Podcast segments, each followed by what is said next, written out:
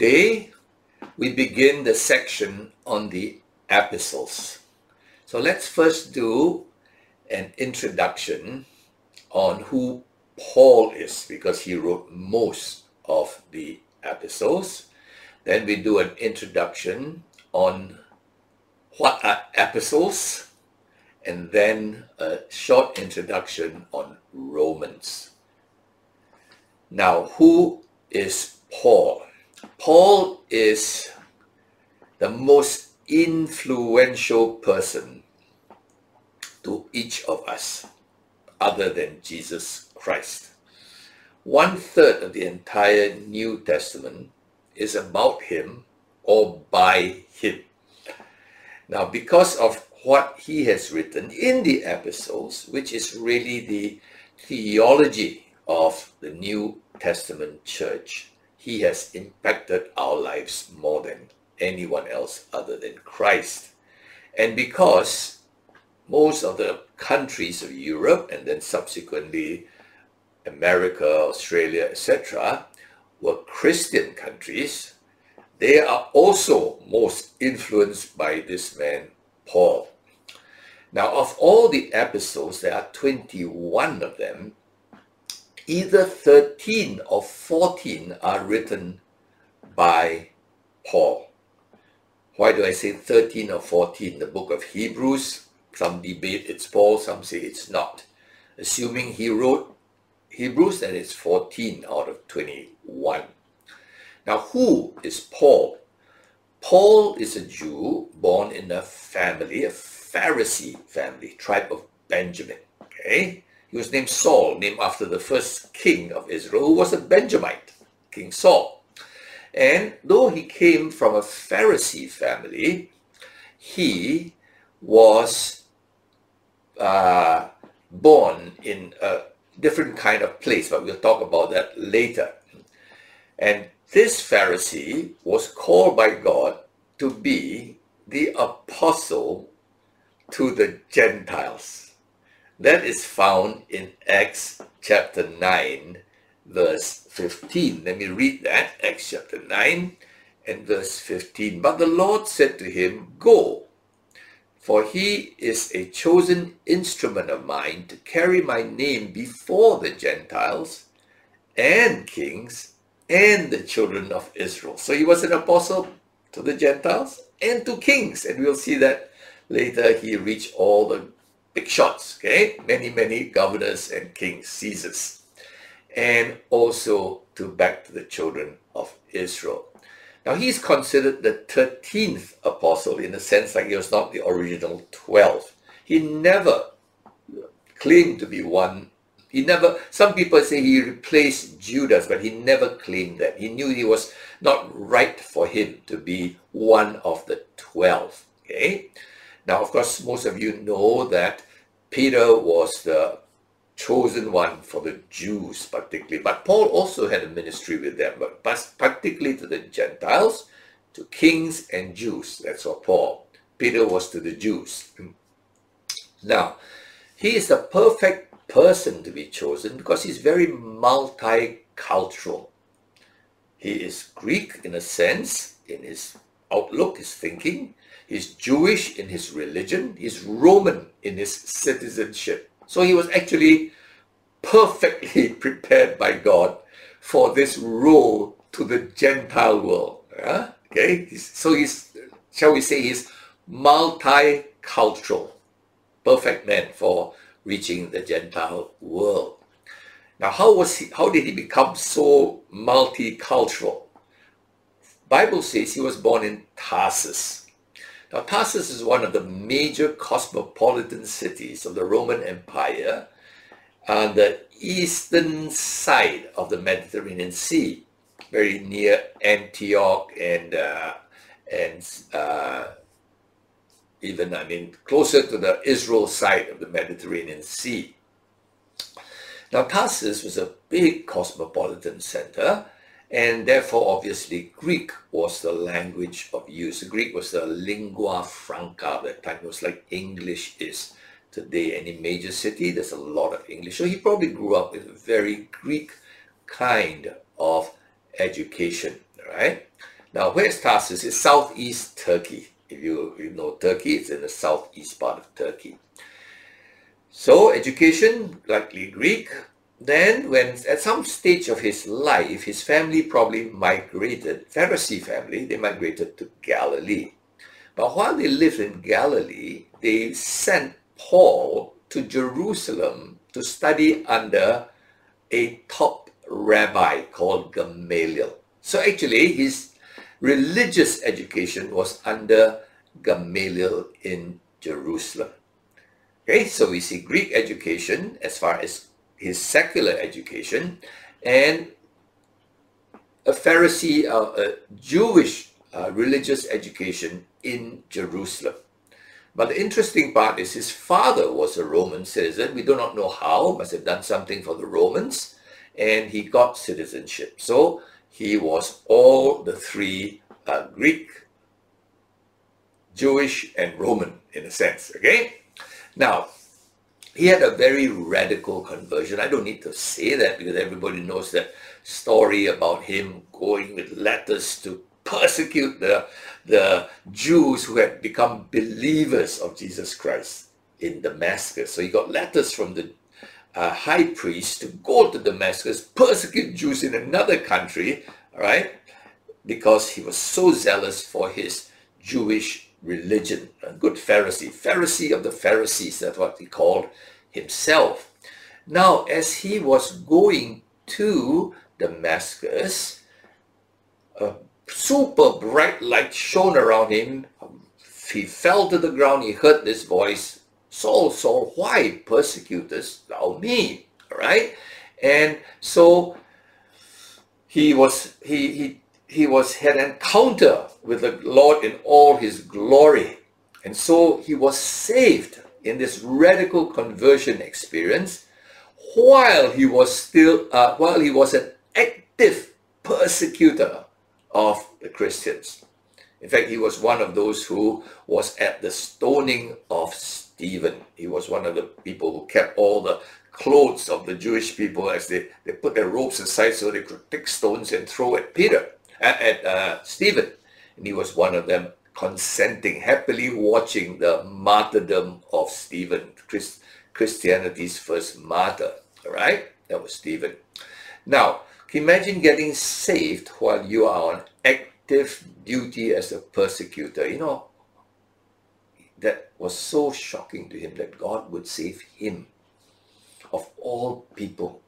God will come and face him of all people and choose him of all people to be his apostle to the Gentiles. Wow kind of irony there also in that, right? Now, so what happened to Paul after his conversion? For three days he was blind. He was blind. The, the brightness of Christ in all his glory. All right? Remember at the transfiguration, Christ's glory shone through his dress. But this is different. This Christ had already risen up to heaven, came down in greater glory, you know, and the brightness, he said, was brighter than the sun because Jesus says, I am the light of the world. Jesus made the sun. All right. Now, for three days he was blind, and when he regained his sight, it says he was filled with the Spirit, he was baptized, and you know what the first thing he did? In Acts chapter 9, verse 20, he preached the gospel immediately in the synagogue to prove that Jesus is the Messiah. You see, Jews who are scholars, have read everything about the Messiah, but somehow blinded on the spot that the Messiah is a suffering Savior. And when they see it, there's a huge conversion, even today among Messianic Jews, who suddenly realize we have been persecuting our Messiah. That's a radical change. So he became a preacher immediately. He preached so so uh, seriously, so strongly in Damascus that he was going to be a victim of martyrdom, right? And so he had to leave Damascus. Now, what happened after Paul left Damascus? The Bible tells us subsequently he went, he spent three years in Arabia, the desert, alone. I think he just wanted time with God.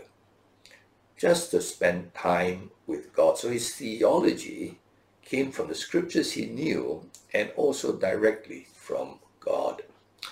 Then, after three years in Arabia, the Bible tells us he couldn't go to Jerusalem because he was not, he was a, uh, considered a traitor by the Jews in Jerusalem. And so he was asked to go back to his home place, his birthplace, Tarsus. And he spent 10 years there. Not much is known what he did there. And then when the church in Antioch was formed, and as we learned in the book of Acts, the first multicultural church in Christian history, then we see Paul went to Antioch with Barnabas to be like the guides of the Antioch church, right? So it was all these years, three years in Arabia, 10 years in Tarsus, a couple of years in the Antioch church, before he went on his first mission trip sent by the church of Antioch.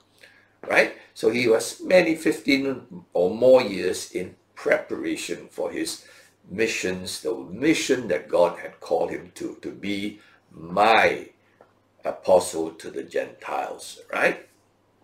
Now, what kind of person was Paul? He's brilliant. Look at his writing, he's super logical, clear, all right? brilliant writing. Okay. Definitely brain of a PhD plus plus. Hmm. He was secondly super focused. He's, this is his uh, statement. For me to live is Christ. That's all. All I want is to talk about Christ, Christ, Christ, and the gospel. For me to live is Christ, to die is gain. Philippians 1 21. Wow. It's only one mission for living Christ. okay? So that's called single mindedness. And he's super bold because he said, Die, die. Die is gain. No big deal. I'll be with Christ faster. Right? So he only had one desire is to meet the Christ he had met on the road to Damascus. You see, once you have that encounter with Christ, your life never is the same again. All you want to do is be with him, right? That's why I think he went to Arabia for three years to get as close as he can to Christ without all the people around him messing him up and distracting him. And then his desire is, Lord, I can go home with you. Can? Can I go home fast? Right? So that's why he was so different. In Romans chapter 1 verse 1, he introduces himself as a bond servant or slave of Jesus Christ. He's a slave of Jesus Christ. That's his, what is his title? Some people say, oh, I'm a doctor this or whatever, whatever. He's, you me, slave of Jesus Christ. That's his introduction of himself.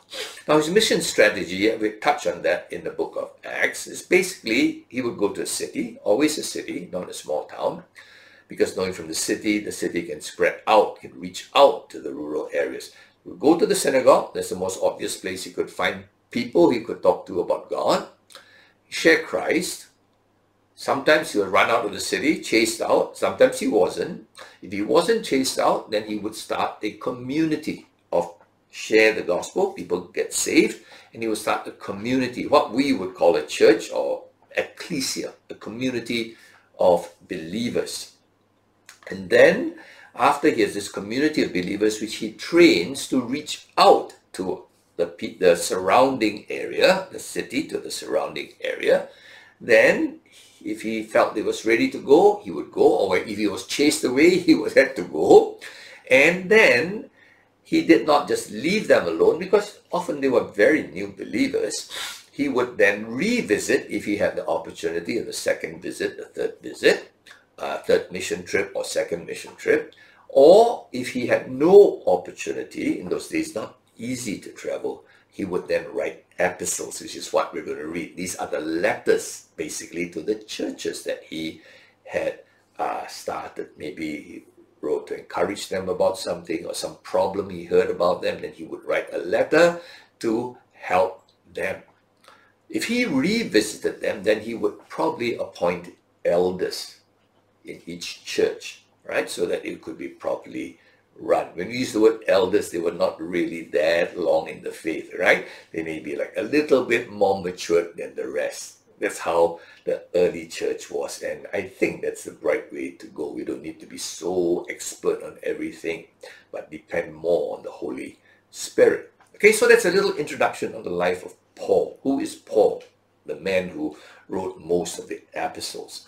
Secondly, let's have a short introduction on what is an epistle. An epistle is just a letter, right? Just a high-class word for letter. Now, in the days where there was no postal service, letters were not common.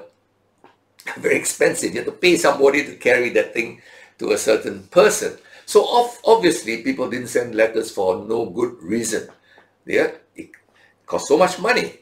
So it was usually official letters, right? Appointment of somebody, the king would appoint some, you know, local guy to be the governor or something, those kind of things. Or maybe a very wealthy person uh, uh, wanted to announce that his son was getting married or his father died, then they would send a letter, right? An epistle. So it was obviously for very official reasons or super rich person with an important announcement to make. Now, most letters were very few words simply because, right, uh, people were not readers in those days. Most, 99% of people were illiterate. They couldn't read. Of course, if they couldn't read, they couldn't write either, right? In fact, if 99%, 1% could read, maybe half a percent could write. And so even the, if ever there was a letter, there were very few words in it, just a handful, you know, such and such died. You are appointed king. There's a seal there, and you take it. A little scroll was brought to you by somebody, right? And most people couldn't write their own letters, so they were illiterate. Even kings were illiterate. So, secretary, a, a, a scribe would write for you. Okay, so that's what letters were in those days. Now, the letters, epistles, were never used by any religion to teach the doctrine of a religion. Never. Never been done before. Christianity is the only religion where the major doctrines of our faith, the New Testament church, is in letters. All right? That's, most of our doctrine, our New Testament doctrines are come from epistles, from letters, right? Now, this is kind of very, very uh, strange. Okay, why? Why did God use letters rather than putting down his thing through a uh, through a uh, guru to a group of class uh, students taking notes and then writing it down in a proper note form. Why did God choose to use letters? Because God is a personal God. Letters are very personal from someone to someone. God is our Father, right? And that is repeated over and over again, we have a very personal God. So letters are very personal. Secondly, the letters often address problems. So letters were addressing practical problems in churches. God is a personal God and God is a practical God. All right? Now, when Paul wrote these letters, he didn't know they're going to be part of the Bible. But without him knowing, God was inspiring him to write. Inspiring means using him, not uh, apart from him, in using him. And yet, every letter, though written in Paul's character and Paul's style, every word was what God wanted it to be written. That's a mystery of the inspiration of Scripture. Now, as Paul wrote letters, these are not the only letters, these 14 or 13 letters Paul wrote, are the only ones he wrote. I'm sure he wrote many more. But God also inspired people to choose the right letters that he had inspired to be put into his inspired scripture, this beautiful book we are reading, right? And I believe too that God inspired people to arrange these books in the way that will be most beneficial to, for us to make this book the most beautiful book to represent Him, to show Him to the world, right? So this is the mystery of this beautiful book. It's like nature. I don't know how it's created, but I can see the hand of God uh, behind it. All right? So it's very, very personal. Now, there are three types of epistles. Personal epistles like to Timothy, to Titus, to Philemon. There were there was a general epistle that means just to the church, right? any church could read it and benefit. The epistle to Ephesians is very much like that. It doesn't address any real problems. But the rest of the epistles were what we call epistles written because of a reason. Right? So maybe Paul heard certain reasons of a, something happening in a church he had planted or he was concerned about, he would write. Right? So those were the three types. Just a personal epistle to encourage somebody, a general epistle to help us understand what is good and right as, as uh, the ecclesia, as the believers, or addressing a problem. Right, three types. Now, how are the epistles arranged in our Bible? They're arranged from the long to the short. That's why Romans is the longest. Sorry, sorry, it's the first epistle we're going to see. And the short ones are pushed to the back. Furthermore, the personal ones are tend to be more at the back, right? Though it's tend to be arranged in this kind of soup, I would call it uh, convenient way, I believe there's still God's mysterious hand behind it. Now, what's the structure of an epistle? What's the structure of it like? Typically, they're quite simple, right? It starts with the name of the writer. You know, when we write a letter, we put our name right at the back, yours sincerely at the bottom. Their style was right at the top because when you open the scroll, you see who is this from, right? The scroll opens up this way. So you see the name of the guy who wrote, whether you want to receive the letter.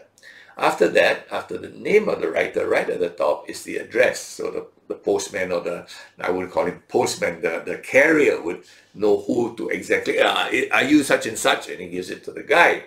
Then after that, it's greetings, right? A long, I mean, people are very polite in those days, so sort of greetings, okay? And then after that was the subject matter. So you see the, whatever the problem was. Then after the subject matter, then summary, and then again greetings, and then signature, right? Because often it was uh, done by a scribe who knew how to write properly, but you probably knew how to scroll your, your, your signature to say it's from you, okay? Or your stamp or seal, I don't know what exactly they, they used, okay? So basically that was what an epistle is. Okay? It's a very unique form of teaching our religion. And we must appreciate, right, the fact that God taught us most of our doctrines, not like a lecture from an impersonal person, but a personal letter written to us. So when you read the epistle, read it like a letter written to you. Okay? If you have read love letters from someone you love, you keep reading over and over again. You don't just you know, you, you really want to read it. So that's basically what God wants you when you read an epistle, that God's actually writing to you personally. I think that's the reason why God chose this form of teaching us how uh, about our faith. Okay? Now, so we've done an introduction to Paul, an introduction to epistles, Let's do a short introduction to the book of Romans before we, in our next lesson, we enter into the book of Romans itself. All right, the book of Romans is definitely the longest, uh, it is the longest epistle of all. Huh? Therefore, it's put right in the front, okay? Uh, now, it's a very long epistle. In fact, some people say it's probably the longest letter ever written in that time. Nobody's ever written a letter so long. Somebody counted it 7,000 over words, right? I think in, in, in the original uh, language, 7,000 over words. A typical letter was 20 words, okay? So it's very long, okay? And it's put in the first part of the epistle because it's the longest. But that's not the main reason, right? The main reason is it's the most important epistle. You see, the book of Acts talks of how the faith spread. Okay? Gospels, the Messiah comes, the, the gospel, Jesus comes. Acts, how the good news of Jesus must spread. And the good news of Jesus is basically about one critical doctrine justification by faith. Right? We are made acceptable to God by faith. We are made just in the eyes of God by faith. Right? And this is the crux. This is the the gem of our faith. Okay? And this is what got Martin Luther so excited. Martin Luther was always working, he was a monk, struggling to find acceptance with God. And he realized the more he tried, the worse it became. Until he read the book of Romans. He was a monk. He'd never really read the book before. You know, like, like many Christian preachers today, they read every book except the Bible. Right? They, we always say the study of uh, the Bible is not in the Bible, but of books around the Bible, and 99% of Christians get all their theology not from the Bible, from little devotionals, and theologians get it from theology books, and, and scholars get it from uh, uh, all kinds of scholarly texts, but very few actually see it. When Martin Luther went into the Bible, he saw Romans and it changed his life. And 500 years ago, the Reformation started and changed our life today. We are children of this Reformation, all right? So here we have this important book placed right there that and you want to spread out the faith, you want to bring the faith to the world, you know, go, you know, and make disciples of all the world. In Matthew, it tells us that, and then you shall be my, you know, witnesses to the end of the world in Acts, and then witness of what? Of Christ. Yeah, but what did Christ do? He justified us, right? He paid the price for us. The way to be accepted to God is not by our works, but by faith in Christ's work, in Christ's finished work. All right? So, this is the beautiful book. Now, because it is so beautiful in this theology of justification by faith, many people thought the book of Romans, it was meant as a theology book. In other words, it wasn't really an epistle. Paul didn't really write to a church because they had, had something to say to the church, but they believe Paul wrote it so that it would be theology left for future generations. I don't think so. I don't think Paul did it. I believe it was really a letter to a real church in Rome which had real problems, and we'll come to study that in a while, right? And Paul wrote this letter to address those particular problems of that particular congregation, but yet in the process, the inspiration of God made it such that it's a gem for us today, 2,000 years later, miles and miles away from Rome, and yet it is so pertinent to us today as it was pertinent to them 2,000 years ago. That's the beauty of this amazing book. All right? Now, what was this church in Rome that he was writing to? Now, interesting part is Paul never visited. Most of Paul's epistles were churches that he had started. And he writes to them as a follow-up. But to this church in Rome, he had never been there. Okay? But who were these people if he had never been there? How did it start? Now we know on the day of Pentecost, in Acts chapter 2, there were people from Rome. It's stated. And they got saved and went back to Rome. There was a big Jewish congregation, uh, community in Rome.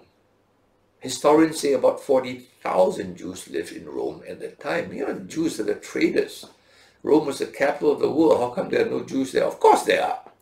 So 40,000 men live in a Jewish ghetto. Jews always lived together because of their, you know, their food laws and they, they couldn't mix with others. And so they started, these people who came back from Pentecost started a church. And because they were Jews, they were always traveling and, you know, people came in, people brought the faith from Jerusalem back, from other places, and this church grew, very strong Jewish church. But there was an emperor called Claudius, and that's also stated in the book of Acts, I believe. When Claudius became emperor, he was very anti, very anti-Jewish, um, uh, Jewish, and he expelled all the Jews, including someone called Priscilla and Aquila, which we will read about. And so when he expelled the Jews, the church now was basically made up of Gentiles because, you know, the Jews were gone. But Gentiles had been converted. First, it was largely Jewish church with a few Gentile believers. But now the Jews have thrown out and the Gentile believers are left and they witness to their Gentile friends. And so it, the Jewish, originally Jewish type church became mostly Gentiles. Then Emperor Claudius died, and after, that was five years after he expelled the Jews, he died. And the next emperor came in, Emperor Nero, and Nero needed to build back the economy of Rome. And he needed the Jews. The Jews are the best business people. So he invited the Jews back. And many came right back. And when they came back to the church they had left five years earlier, my goodness, it's now a Gentile church full of Gentiles.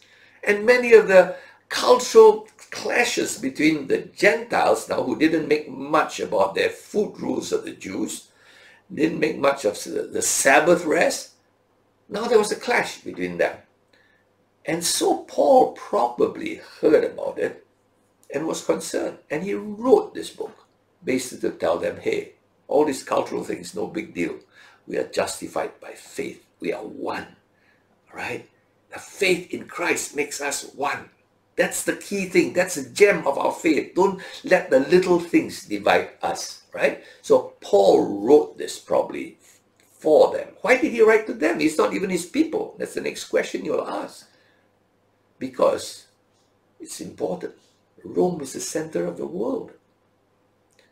And he wanted this important church in this important city to be in good shape. Secondly, some said Paul was on his dream to move further west, you know, the Mediterranean Sea, the eastern side is Israel and all that, Lebanon and uh, Syria. He wanted to go to the end of the Mediterranean Sea, which is Spain. That was his dream. And he needed a base. Antioch was too far. So maybe he wanted to have a base, a mission base in Rome so that from Rome to Spain was not that far. And then that's why he probably wrote this book. Nobody knows exactly, all right? But the point is this, it was a letter to a real church which had real problems. And in the process of addressing it, he has left us the greatest gem of all, the theology of justification by faith. Okay, and that's critical as the first epistle that's why it's placed number one, not because it's longest though. That looks like the apparent reason. Now, before we end this, we have to ask ourselves, why are we going to read all these epistles? Right? I hope you realize that from now on, we're going to go into epistles and they are letters, they are personal. Right? And I hope you know your God who wrote these letters to you is a personal God. For many of us, God is so impersonal. Somebody there. Right? In fact, when you address God a little bit too personal, people get offended. You know, because their prayers are thou and thee and thy. When they talk to God, they use Shakespearean English. It's like a formal thing. And they get very offended and you pray a very friendly prayer. I, I'm not saying you are irreverent, right? But you are reverent and yet realizing he's your heavenly father. Don't forget that. Heavenly is important. You've got to know he's high up there, but he's your father, and that's very personal. So I think when we get into the book epistles, you realize God's very personal to you and to me. Secondly, because epistles address practical problems. God is a very practical God. I hope you know that. Right? Christianity is not about you and I studying Bible studies forever. No. It's about how we live. Right? And God is as concerned about how we live in uh, as we how we know about him. Too many Christians claim to know all kinds of verses, but their life and their knowledge don't seem to be in sync, in synchrony. And so As we look at the book of epistles, remember your personal father wants you to live a practical life before men. God bless you.